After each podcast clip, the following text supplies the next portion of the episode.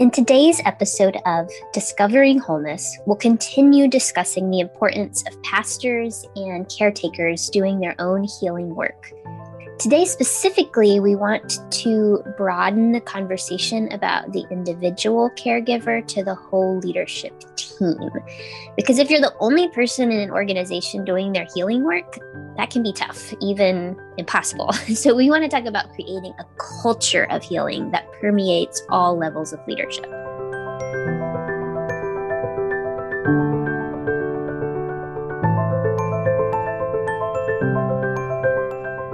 Season one of Discovering Wholeness is sponsored by the Haden Institute. Integrate spirituality with Jungian teachings in the Haden Institute's two year certification course in spiritual direction training. Participants develop understanding of the art and practice of spiritual direction. They learn mystical and contemplative practices of Christianity and other ancient spiritual traditions. Join faculty and mentors at the Haden Institute in using tools like Myers Briggs, the Enneagram, and Dreamwork to engage in self discovery, transformation, and the experience of spiritual companionship. Learn more at hadeninstitute.com.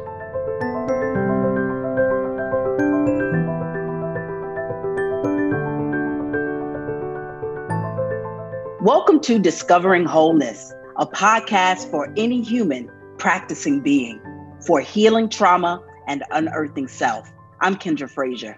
I'm Jillian Drader. And I'm Kendall Rothis. We are your hosts, and we invite you to join us as we peel back the layers of trauma and discover our innate wholeness. Trauma has been a significant part of many of our journeys, whether those traumas are with a big T or with a little t. We gather each week to discuss trauma, spirituality, and staying grounded as we heal ourselves and walk alongside those who are healing. We are so glad you've joined us. You can participate in the larger conversation with us on Instagram and Facebook at Discovering Wholeness Podcast.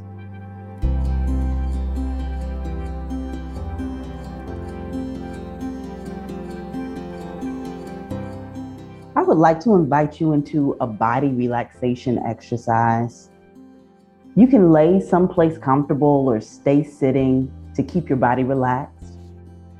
Reach up above your head, stretching your arms, stretching your body, and making it tall.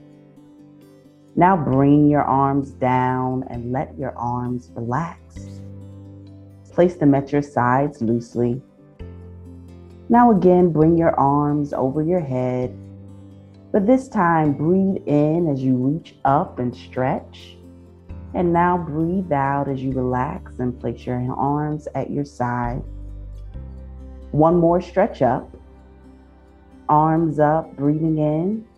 And now arms down, breathing out, relaxing.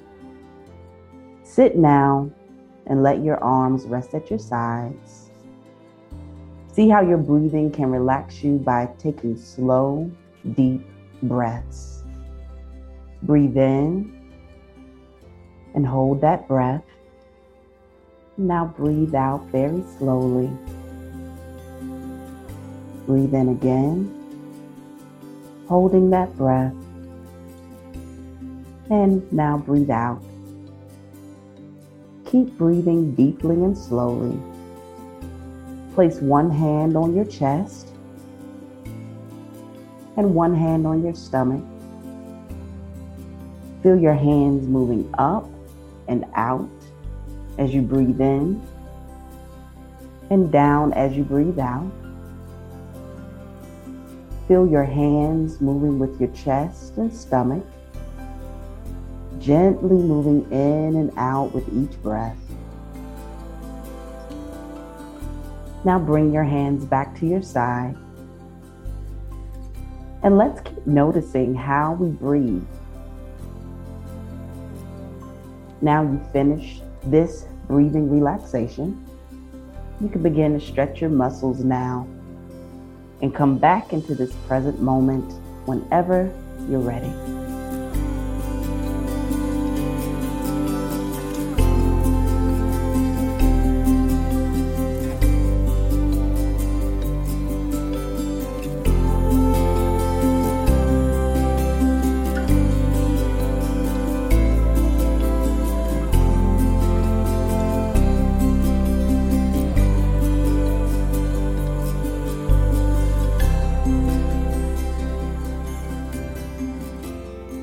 Kendall Rothis, and I will be facilitating today's conversation with my incredible co hosts, Kendra Frazier and Jillian Drader. Last week's conversation, part one of the wounded pastor caregiver, felt so important to me, maybe because I am a pastor and a caregiver. And I know that today we want to look not just at the individual leader, but the whole leadership structure.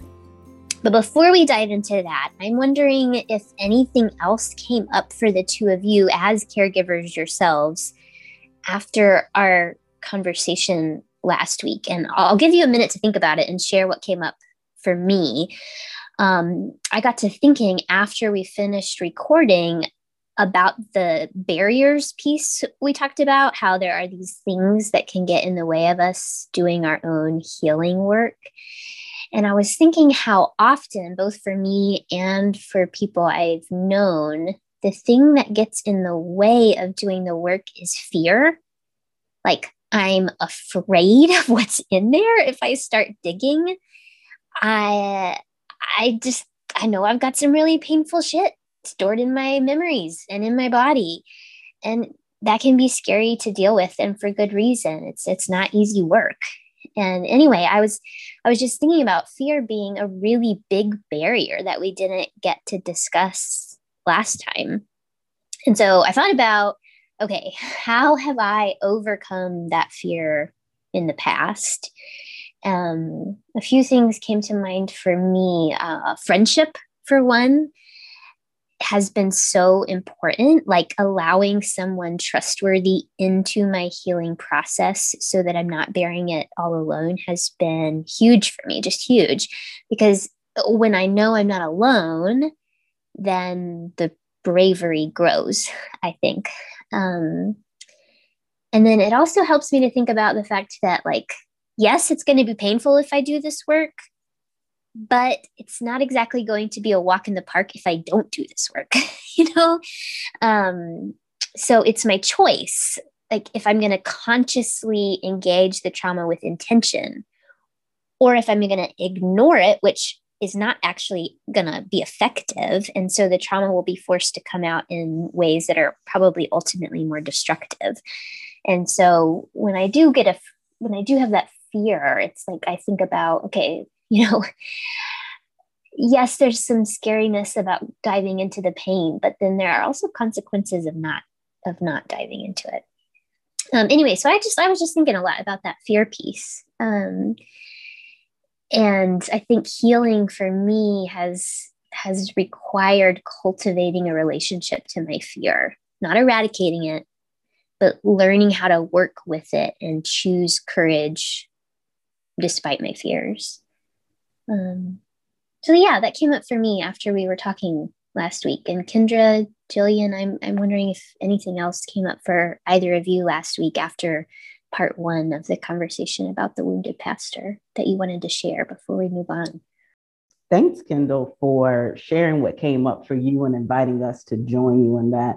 I think fear also came up for me, and I totally agree mm. with you. Fear in addressing the trauma. For me, it was fear of leaving because we talked to somewhat about mm. having to leave the church or contemplating leaving the church if you are in a spiritual environment that's not in alignment with your wellness and wholeness. And I thought about Iyanla Vanzant in one of her books. She talks about how surrender is the antidote to fear. Um, she she names it as this ability to achieve mental and emotional release and an acknowledgement of the power of spiritual activity. Um, and so I was thinking about in in the fear of leaving or contemplating leaving for the spiritual leader also this fear of not living into this martyrdom culture that i think exists in so many spiritual communities whether that's church temples or mosques. Um, i'm thinking about the spiritual leader who is thinking about what will happen if I say no, or thinking about what will happen if I don't take on this task, or thinking about what will happen if I don't like something and I'm afraid to say it. Um, and I feel like it's these maladaptive thought patterns spiritual leaders have to really surrender in order to move through the fear. And I think moving through the fear with courage, like you said before, is really an opportunity for us to begin to confront a lot of the traumatic experiences that happen in our lives, whether that be through vicarious trauma or through a direct experience of it. And I think being able to shift uh, our gaze as spiritual leaders, not having to do everything, um, we can rest in the stillness of just being to get mm. some of the healing that we need. That's such a good word, Kendra. I, I have certainly felt that pressure to to do everything and be everything and and the fear of you know what will happen if i say no? I think you absolutely named another fear that we often face. I think for um for me i just resonate so much with what both of you have said. And what came up for me and even as i'm hearing both of you share now it's it's kind of even getting a little bit more energized is the the pressure that leaders and pastors feel to have to have it all together. And so it just makes me think of the importance of of cultivating self-compassion and and having the same empathy for ourselves as we're wanting to foster and offer to the people that are coming to us the people that we serve and mm-hmm. um, you know, when mm-hmm. you were talking, Kendra, uh, and mentioning the word antidote, it reminds me of um, Brene Brown's work around, you know, shame, because I think that's the other thing that comes so quickly around fear is shame. Um, and so, how empathy, she would say, is the antidote to shame. But how are we cultivating that empathy um, for ourselves as much as for others, and the importance of that? Uh, because the shame can shut us down um, and not allow us to step into the work that we are wanting to do or recognize that we need to do to be our best selves in our work and our lives. Um, so, along with fear, I was just really being reminded about where shame can show up and how that can shut us down too, and and the importance of recognizing that when it's arriving on our doorstep, and how to work with that. Yeah. Thank you for being bringing shame into the room and Brene Brown's work. I love her work. Um, and she talks about um, one of the the components of being shame resilient is to really practice vulnerability which I think is what we're inviting people to do in this podcast to be vulnerable enough to say when you need help, to be vulnerable enough to say when you're not feeling well, to be vulnerable enough to say that I can't do this particular thing right now because I simply don't have the capacity. Um, and I think that it that is one of the reasons why it's so important for spiritual communities to be aware of what it means to be trauma informed so they can make room for the pastor simply to be when it's needed and not have to do so much mm. doing. Yeah.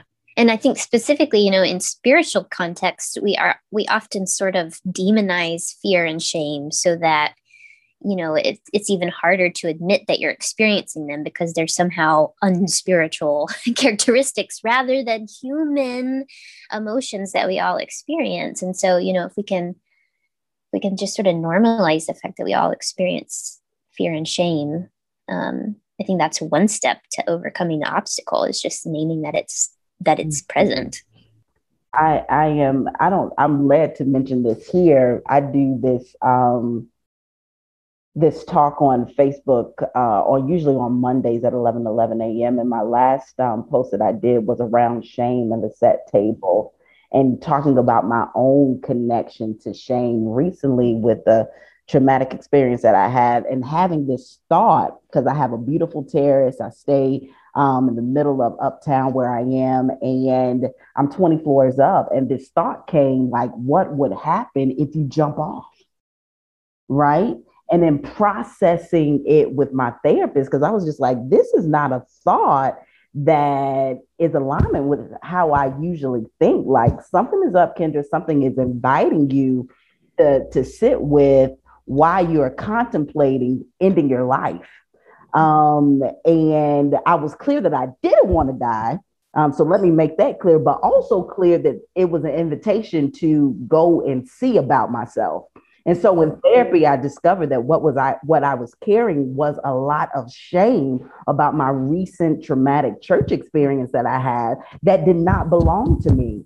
Um, it was shame that was induced from that spiritual community because they didn't know how to engage me in a time of my own spiritual awakening and what I think Howard Thurman would call a creative encounter with God because of their own um, inability to deal with their own traumatic experiences. So I named that for the spiritual leaders or for those that are listening um, who are having those thoughts as well to let them know that um, you're worthy and you're of value. And it's only an invitation to go see about yourself. Um, because I don't think that that most people who have suicidal ideation don't want to actually die, but they want to get rid of the pain. And so it was in me excavating my own um, experience and talking to my therapist about it, therapist about it, who's a somatic experience practitioner to walk with me and journey with me to process through what I found out was shame because shame can really isolate us and pigeonhole us into picking up things that don't belong to us. Mm.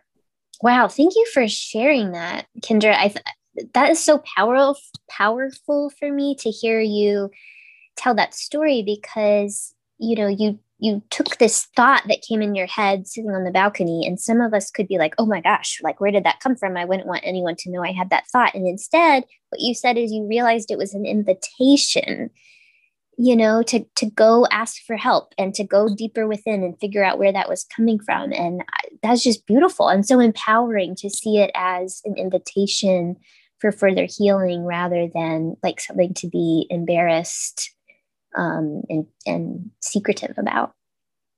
Gosh, thank you guys both so much for sharing. I, I didn't know what was coming up for either of you. And so I'm so glad I asked. I'm so glad I asked that question. Um, I'd like to transition a bit now from talking about our individual work to the work of a leadership team um, many of us don't work alone. We work with other staff or with volunteers. And it seems to me that if everybody in leadership isn't on board with acknowledging the importance of healing from trauma, it can be really difficult to sustain that on an individual level.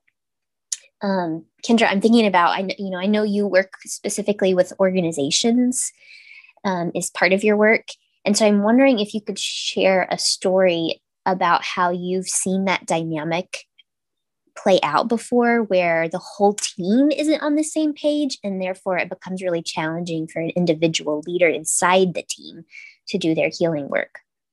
The first thing that comes to mind for me is being present with spiritual leaders who um, are having a spiritual awakening or um, on the verge of having a, a mental health crisis and the spiritual community that they belong to um, don't have the tools or or the knowingness, the education to connect with them in a way of help and support.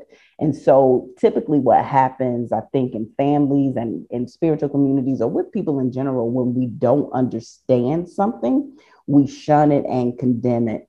And so I've seen spiritual leaders who who are walking along their journey of healing um, or, or spiritual openness and that spiritual community not welcome them. So maybe they end up being terminated. Maybe they end up being put on leave when really they need an opportunity to either one dive into their own mental health wellness or two be be in partnership with some type of spiritual director or healer to get the support, support that they need spiritually. Um, i've also seen it where um, there are varying mental health diagnoses that spiritual leaders may come into the awareness of um, along their call to ministry and because um, a pastoral team or spiritual team may not be aware of some of the presentations of that particular diagnosis, um, they end up seeing it as a threat or an affront to the establishment when it's really someone in need of mental health support. Um, so I've seen it show up in those ways. Yeah, thank you, Kendra, for sharing that. And I mean, in light of what you've shared, I'm wondering what ideas do you and Jillian have for how do you build a trauma informed team.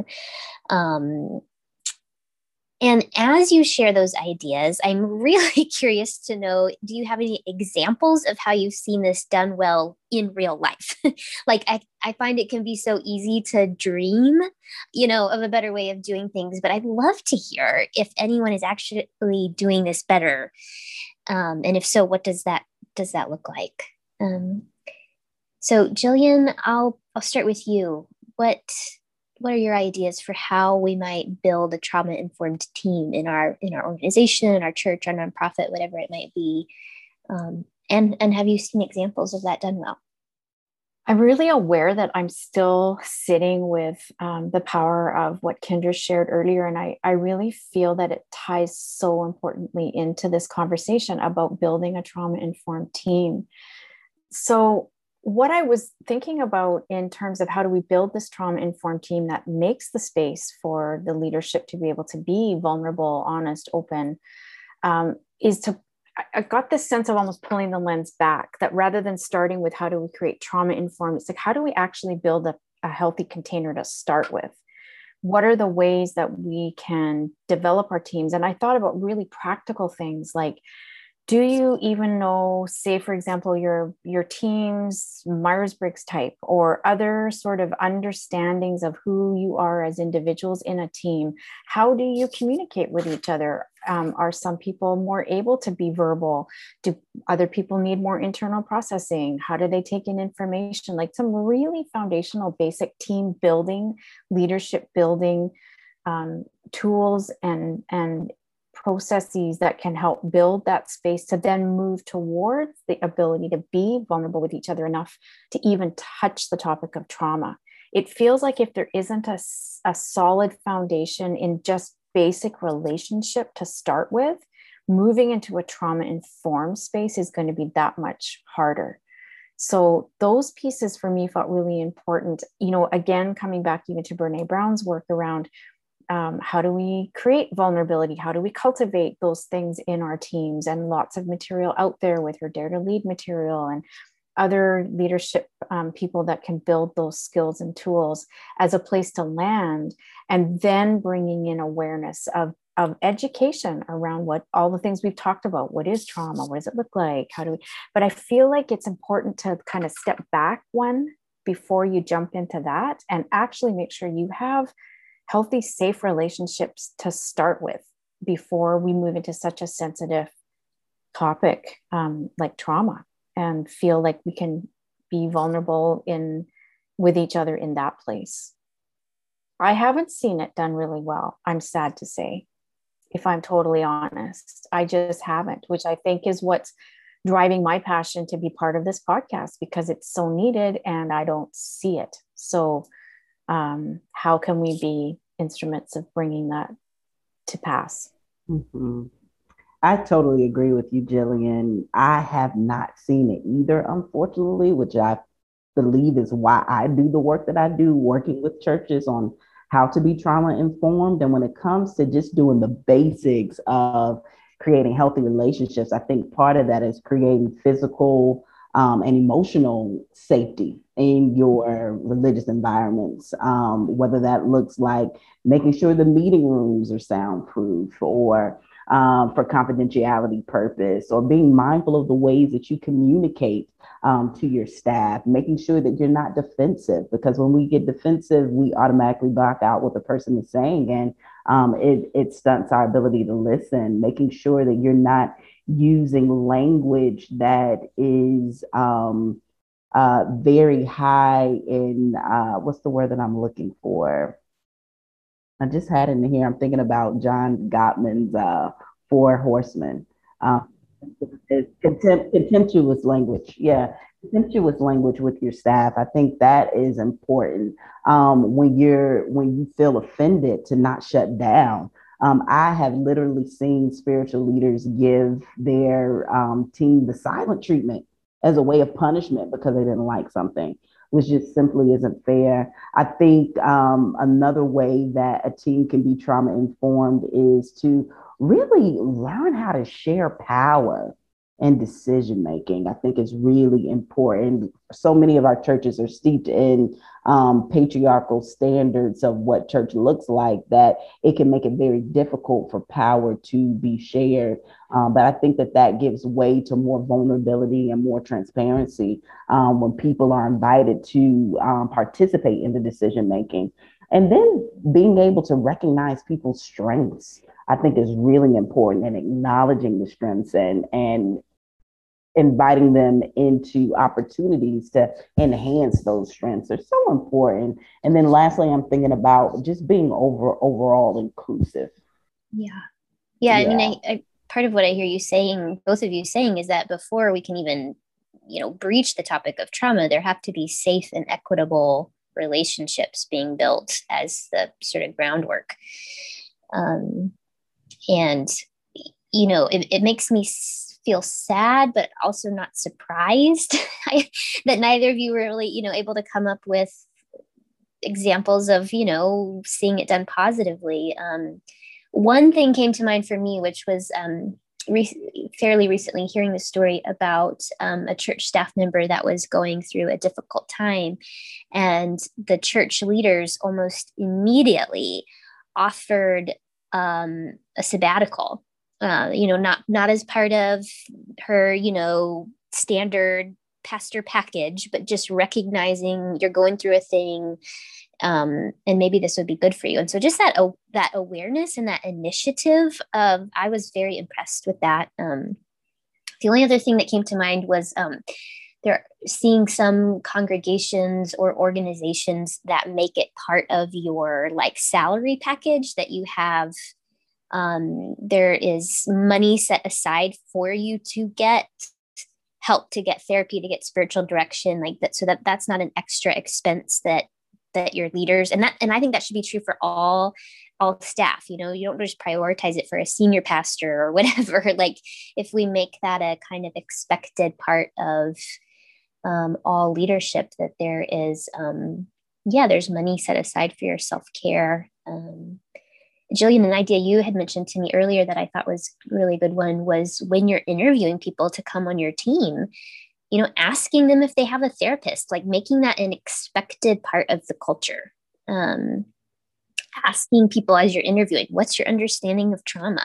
And making that an expected part of the culture, um, making trauma training. You know, I, have I've seen you, Kendra, offer some trauma informed training for churches specifically. And I just think that's such a great thing to be um, to be having your as part of your continuing education for for your staff. Um, so I yeah I think all of those are are great ideas. Uh, before we move on to this last segment of our conversation, let's pause right here to take a breather. Kendra, will you guide us?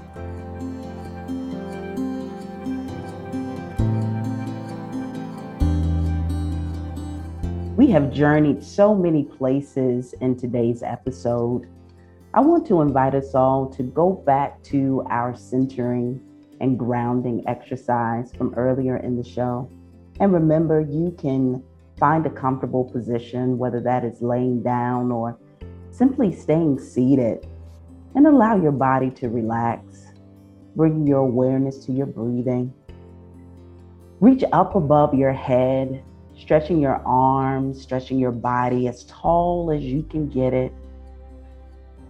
Now bring your arms down and let your arms relax in this moment.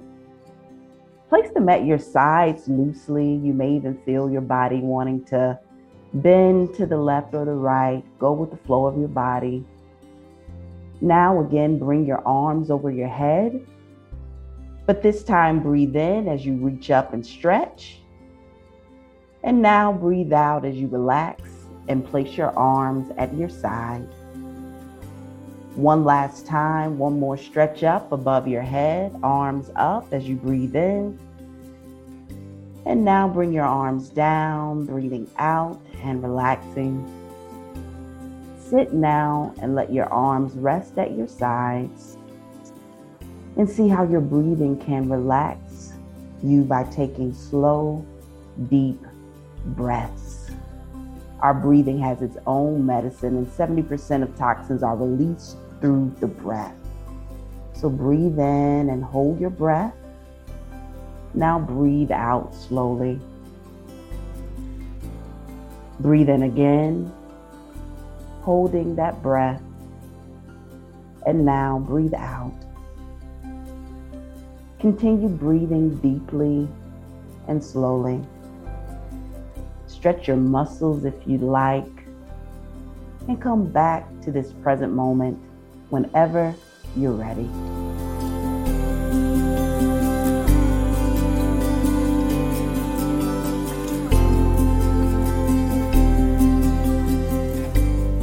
Swallowtail Trauma Integration Society is a not for profit organization offering treatment and therapies to persons impacted by trauma. Swallowtail provides these services and overcomes barriers like poverty, race, or gender identity that have often hindered access to treatment. The person centered approach empowers individuals for transformation and community connection. Find help online. Search Swallowtail Trauma.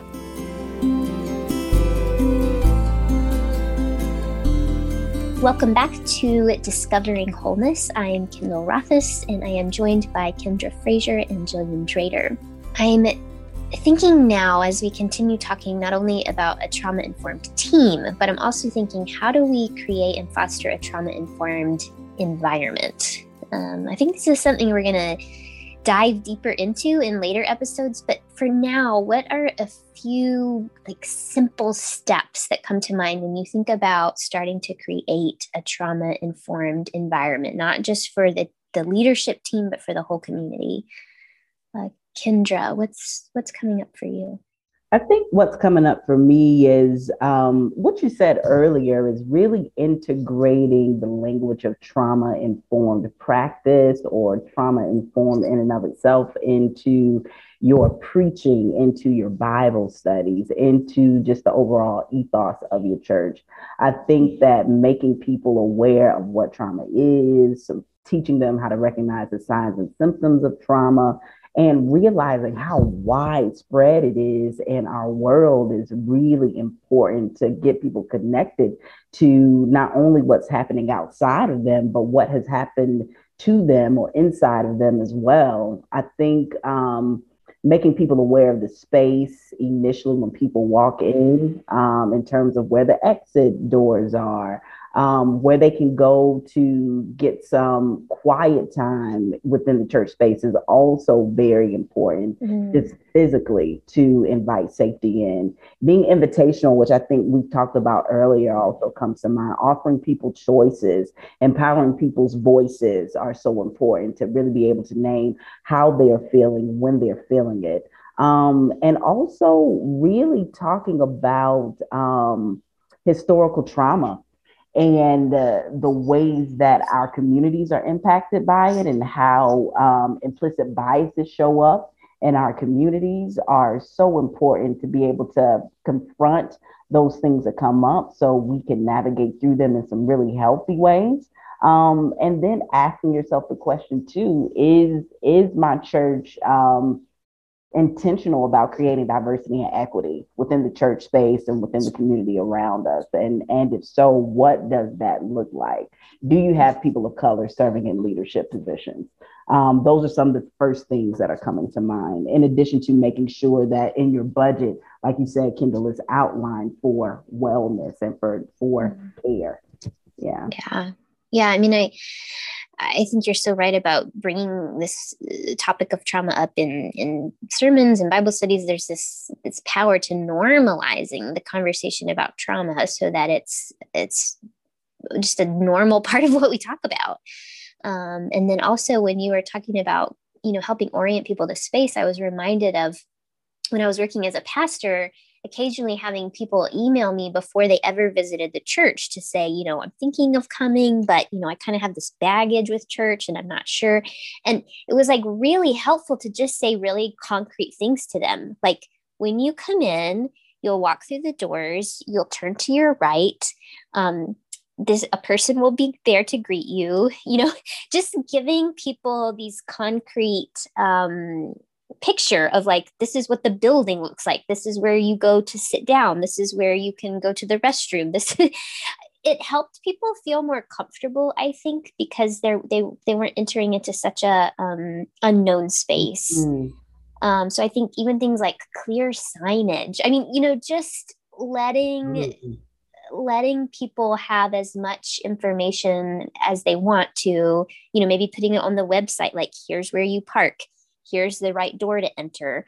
It just helps people feel more comfortable um, and and that's a way to be hospitable but it's also a way i think to to be more trauma informed because um, you know there's a lot there's higher anxiety in the in uh, people who have been traumatized. And so anything you can do to lower that anxiety i think is helpful.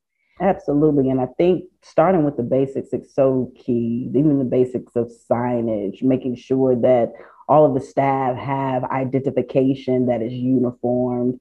Um, I'm also thinking about um, just making sure that um, people have access to resources, whether that's pamphlets on stress reduction or mental health um, resources or pamphlets on trauma, um, so they can continue to educate themselves.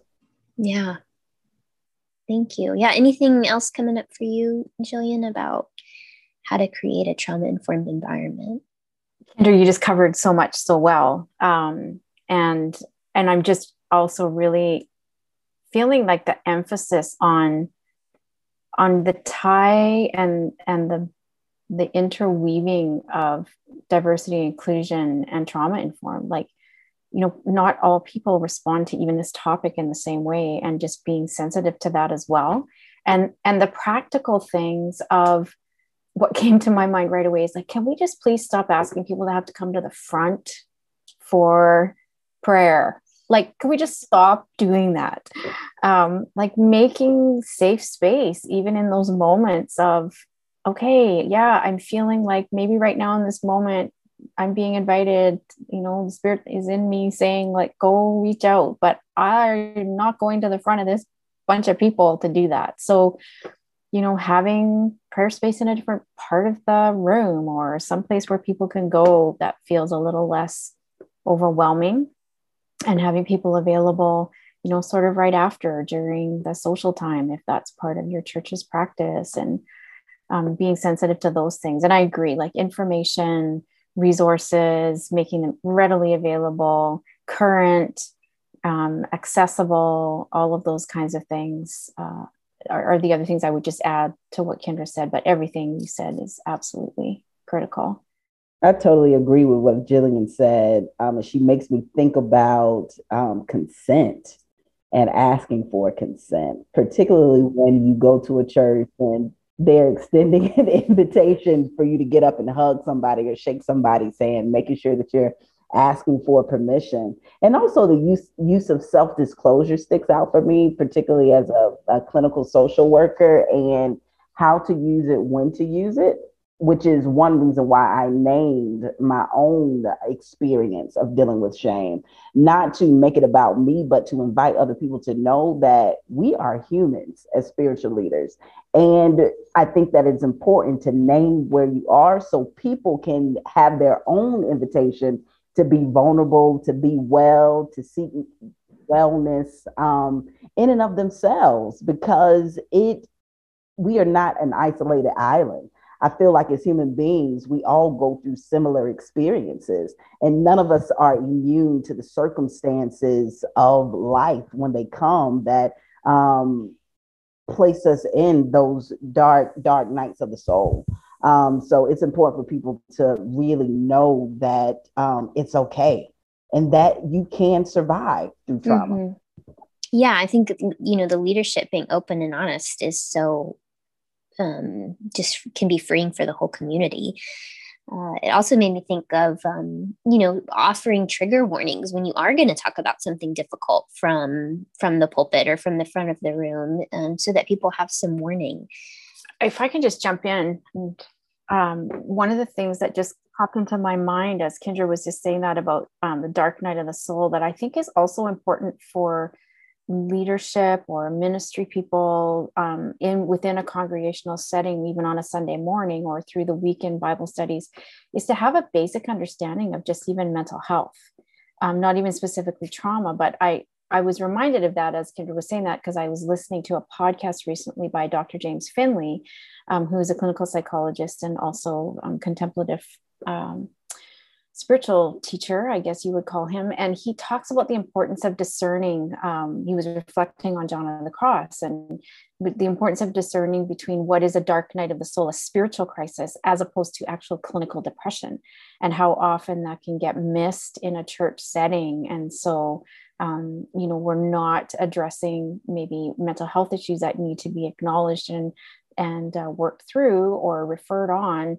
Um, uh, and so that also, I think, is just a helpful way for a team to be trauma informed, yes, but just in general, also understand what is some basic things to watch for overall with mental health with with people in your community um, that could probably intertwine with trauma because trauma often has a comorbidity about it. There's other things that show up alongside it um, and being just basically aware of what to watch for rather than missing that.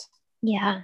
Yeah. That reminds me of what I was going to say, which was um, a second ago, which was um, having mental health resources available for your community. So, not just offering prayer, but do you know uh, the good good trauma informed therapist in town to point congregants to um, if you're discussing a really heavy topic? Do you want to maybe invite a therapist to be in the room for you know anyone who who may need uh, a little bit of extra support? So just you know kind of being aware of um, how you can provide additional support outside of a service if someone's um, trauma gets activated. Um, i'm wondering you know we don't we don't have time to you know say everything about how to to create a trauma informed leadership team or environment today. And so, if someone's really interested in this subject and they want to do some more learning, um, obviously we invite them to keep listening to our podcast. But also, what else can can we point people to before we wrap up today? Could you guys share some resources, books, websites, etc., that that you would recommend? We definitely, since we mentioned it in this episode, have to recommend Daring Greatly by Brene Brown, who really spends some really good time talking about shame and being shame resilient. Um, Radical Dharma, I would recommend um, Talking Race, Love, and Liberation by Reverend Angel Kyodo and Lama Rod Owens. Um, and one of um, another book uh, that helped me in my beginning understanding of trauma is The Body Keeps the Score Brain, Mind, and Body and the Healing of Trauma by Dr. Bessel van der um, Kolk. And then My Grandmother's Hands, Racialized Trauma and the Pathway to Mending Our Hearts and Bodies by Resmaa Menakem.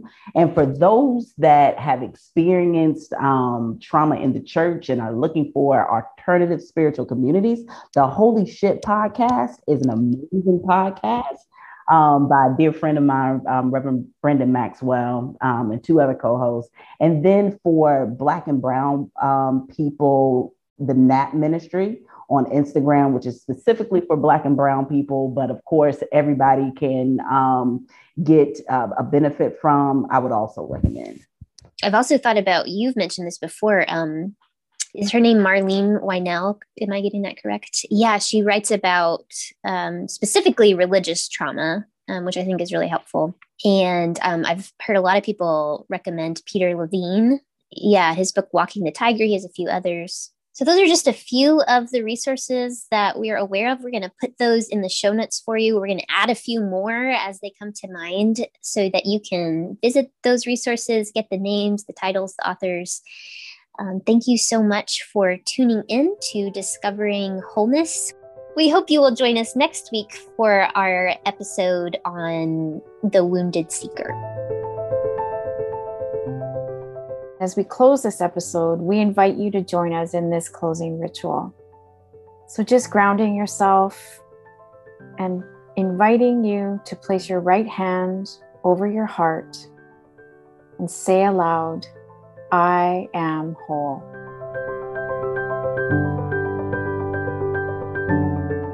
I'm Kendra Frazier.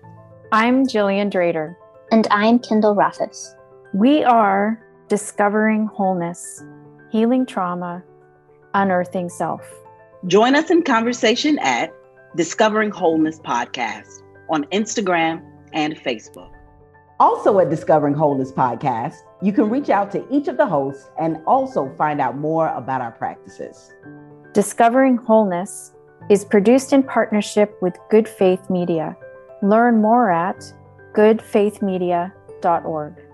If you are in crisis and need help, in the United States, please call the National Suicide Prevention Lifeline at 1 800 273 TALK. That's 1 800 273 8255. In Canada, call the Centre for Suicide Prevention at 1 833 456 4566. That's 1 833 456 4566. You can also use the crisis text line from either country by texting the word home to 741 741. That's home, H O M E, to 741 741 to access a crisis counselor 24 hours a day, seven days a week.